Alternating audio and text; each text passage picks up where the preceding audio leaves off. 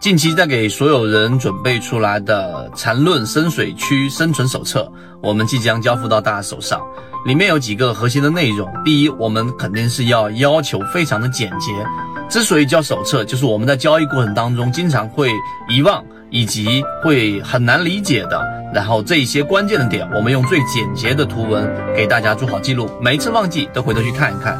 第二个。之所以我们要做这样的一个深水区手册，是因为大部分人都是停留在浅水区区域。例如说，我知道怎么看顶底分型了；例如说，我大概知道怎么样去分级别去看了。但是当中会有一些深水区的区域，例如说，我们所说到底中枢的含义在什么？我们说的强逻辑跟弱逻辑。强逻辑我们在上一次的高价值会议里面给大家提到的，还没有上涨，但是弱弱的强于平均股价。并且前面都是处于跟大盘持平，相关利率是在百分之十以内的这样的一个引力拉扯作用的一些标的，例如说德赛电池已经出现了一波上涨，例如说我们在讲的这个七幺二也在下跌过程当中连续的描述和跟随出现了一波上涨，以及我们近在讲的药房扩张的这个四大药房里面的一心堂也在表现，虽然说表现不是特别强，但是你要想明白，在股票市场里面交易。我们怎么样能够获利呢？我们圈子里面已经有人发生改变了，那就是在于我们总是在下跌或者在调整的过程当中去关注它，去潜伏它，这样才有办法去获利，而不是等它已经出现强势的时候再去追涨。这第二个我们在讲的，所以这个浅水区也好，深水区也好，我们的这个生存手册都给大家提供了随时查阅的一种方便，所以这个是我们的。内容，那当然，我今天提出一个点给大家，就在交易过程当中，对吧？我们交易过程当中，到底在画笔过程当中会出现一种情况，是经常会让人很混乱的。什么意思？首先，我们先明确笔的定义，是由一个顶分型和一个底分型中间有一根以上的非共用 K 线，就叫做一笔，对吧？这一点大家都能理解。那我们在画笔的过程当中，经常会出现一种情况，就像是一个顶分型。然后往下，对吧？走到一个底分型，我们说最高点和最低点之间一定是在五根 K 线以上的，这是一笔。但是有一种情况，就它里面会有一些包含情况，在这种情况会有一个次高点或者次低点，在这个地方又再次出现了一个我们说的底分型，顶分型到底分型之间只有四根 K 线，不满足条件了，这个时候不能画一笔。想要系统的学习个人号。MACD 七幺二这个地方深入了解，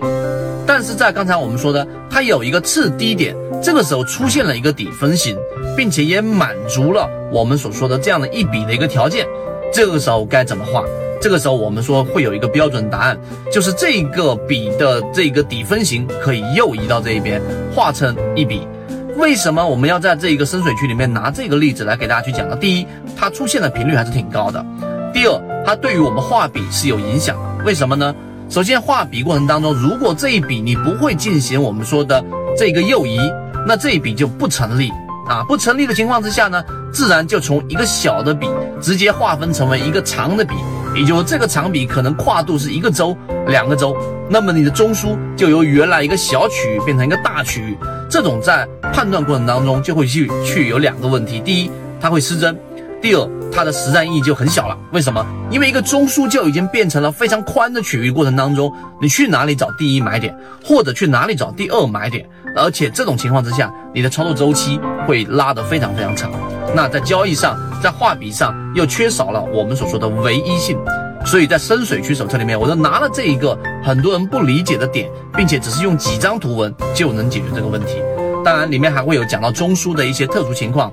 等等等等。这个深水区手册实际上就是要有我们的两个初衷，第一个刚才我讲了，是要让大家在交易过程当中去随时查阅一些疑点和难点，因为这东西刚开始你没有办法转换成身体记忆的时候，是需要有一个查询的一个路径的，而大部分时候呢，我们要查询得找到那个相关的视频，再去听一个三十分钟到四十分钟，这样的阻力太大了，而一个生存手册可以让你立即查询到。这是第一个特点，第二个特点就是很多人刚才我说在浅水区区域就已经停留了，更别说再往深入去走，不知道深水区里面的景色到底是怎么样的。真正有系统性交易的缠论的这种交易者，他在交易过程当中实际上是有非常强的纪律性，并且呢，它成功率会比普通散户高很多。所以，我们先让大家跨过我们说的浅水区和中间的这个地带，让大家看一看深水区里面的一些很深涩、